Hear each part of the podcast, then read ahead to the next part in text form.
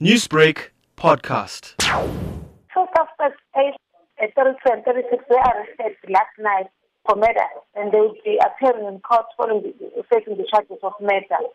This emanates from the incident that took place on the 3rd of May where Premla Moodliar, who is 72 years old, was found dead at her residence on Sparks Road in Overport. Her hands were tied with a tape and her house was ransacked and a case of murder and robbery was eventually opened.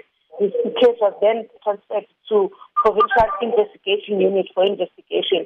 Those are the members of the team that worked tirelessly, which yielded these results. The suspects will be appearing at Durban Magistrate Court soon. Meanwhile, Moodliar's daughter, Dr. Seshni Moodliar Rensburg, says she is relieved and grateful that the police investigation yielded this arrest. As you know, we've been fighting for justice for my mom, and I myself, I'm extremely relieved um, and grateful that actually um, it's possible that mom's killers have been found. So I'm very glad that police have informed us that they do have two people they've arrested that possibly ha- are linked to mom's murder. Now, Seshni, you have been very vocal in campaigning for justice for your mum. Do you believe that the police have done enough to help in this case? Um, well, moving forward, um, Rachel, as you know, in the background of mum's case, I contacted the IPID because I was concerned about the corruption. Um, and also, I wrote a letter to the uh, President Cyril Ramaphosa and to Bheki Cele.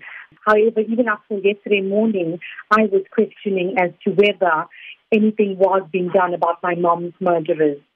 But moving forward, I'm so grateful to whoever has um, arrested the two suspects and, and who is working towards getting justice for my mom.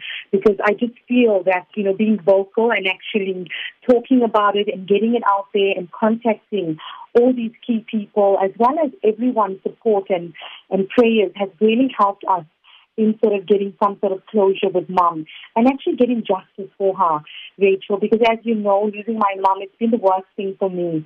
And I'm just so grateful that uh, justice will be served because she didn't deserve to die in the way that she did, especially a murder during COVID-19 lockdown where we could not even go and see her funeral. Newsbreak, Lotus FM, powered by SABC News.